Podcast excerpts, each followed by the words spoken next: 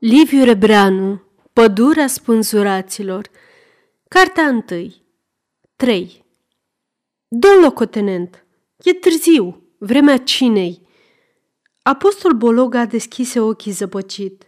Lângă pat, ordonanța mormăia blând aceleași cuvinte ca o babă cu farmece. Ce-i, Petre? Am adormit?" Întreabă locotenentul, sărind în picioare și uitându-se repede la ceasul brățară. Ei, poftim, am întârziat la masă și numai tu ești de vină. Că nu știu pe unde umbli, în loc să-mi fii de ajutor. Dojenim pe Petre, își dădea bine seama că vrea să-și impute amintirile care l-au cuprins în mrejele lor și de care era teamă ca de niște remușcări neiertătoare. Grăbit să plece, nu-și găsi casca și mormăi. Fă lampa mai mare, că parcă suntem într-o criptă. De lângă lampă, ordonanța ridică o scrisoare și o întinse. A venit de la amiaz, dar cu vălmășagurile astea... Apostolul luă scrisoarea, se uită la adresă și rămase câteva clipe cu ochii la Petre, ca și cum n-ar fi îndrăznit să o citească. Iată, mi-e frică și de slova mamei, se gândi cu amărăciune. Atât am făcut de laș execuția unui trădător. Apoi se așeză mânios pe laviță, trase lampa mai aproape, rupse plicul și citi pe nerăsuflate. Dragul mamii mult dorit, tare îmi tremură inima de grija ta, că de o săptămână n-am primit nicio știre și pe aici geme pământul de oaste și cătane, de trăi mereu cu frica în sân. Totuși, sunt puțin mai liniștită de când am auzit că pe unde ești tu s-au potolit bătăliile. Oh, dar ar Dumnezeu să se sfârșească odată, că de atâta război mi s-a acris sufletul și n-au secat lacrimile. Tot așteptăm să ne pomenim cu tine pe acasă, măcar pe câteva zile, că alți ofițeri capătă concedii des – și noi avem în gazdă un maior, tare de treabă, polonez. Bietul om toată ziulica oftează de dorul familiei, că însurat și are șase copii. Știi, dragul mami, că pe protopopul groza l-au luat și l-au dus în internare prin țara ungurească, fiindcă pălăgieșul l-a părât că e periculos pentru liniștea comunei. Aceasta este o înregistrare Cărțiaudio.eu. Pentru mai multe informații sau dacă dorești să te oferi voluntar, vizitează www.cărțiaudio.eu. Toate înregistrările Cărțiaudio.eu sunt din domeniu public.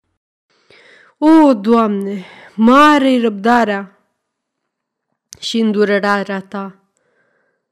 Bă, pălăgieșul se mai laudă chiar și față de mine că dar fi vrut el.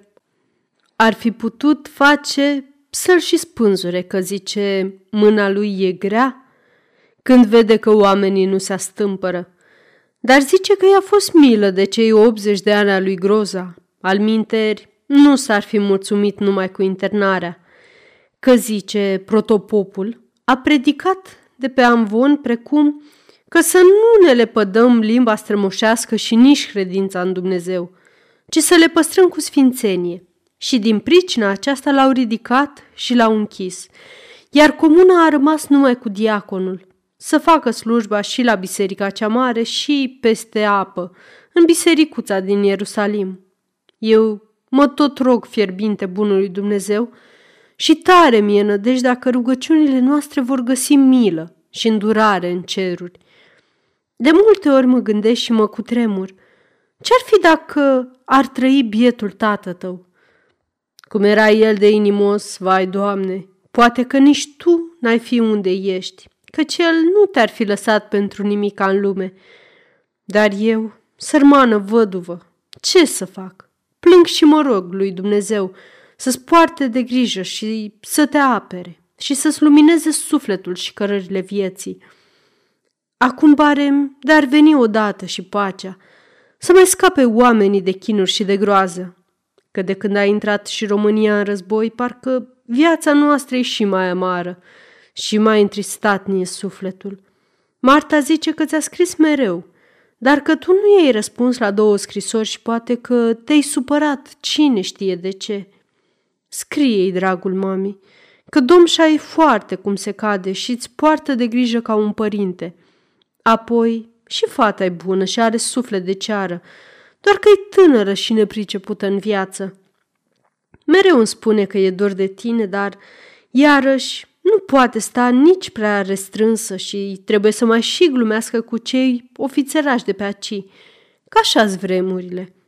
Dacă ai fi tu acasă, am avea și noi un sprijin. Dar nu-i nimic. Va trece și furtuna și Dumnezeu va plăti tuturora după dreptate. Până va veni ceasul mântuirii, eu în scrisorile tale caut mângâiere și le aștept și tremur când nu sosesc, că tu ești mângâierea și nădejdea mea pe lume și credința în Dumnezeu. Rămâi cu bine și scriem de grabă. Dumnezeu să te aibă în paza lui cea bună. A ta, mamă. Apostolul îndoi iar scrisoarea, o vârâ încetișor în buzunar și oftă, zâmbind amaș și zicându-și, Biata mamă, se vede că-i strănepoata sub prefectului lui Avram Iancu. Cuprinsul scrisorii îl simțea foarte lămurit în creieri, ca o apăsare. Numai vorbele despre Marta parcă pieriseră fără urme, deși, altădată, toate acestea l-ar fi pus pe gânduri. Ridicând capul, întâlni privirea ordonanței, aprinsă de o curiozitate umilă. Apostol tresării, ca și cum i-ar fi fost frică să nu-i fi citit gândurile. Oare ce-o mai fi pe la noi pe acasă, domn locotenent?" întrebă deodată soldatul cu glasul încărcat de respect. Ce să fie, Petre? Necazuri și amar, răspunse apostol blând. Își potrivi casca în cap, își ridică gulerul tunicii și ieși în o gradă, urmat de ordonanță.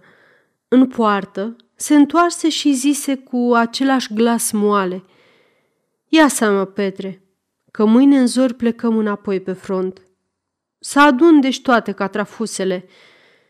Degeaba, Petre, tot mai bine e acolo decât aici.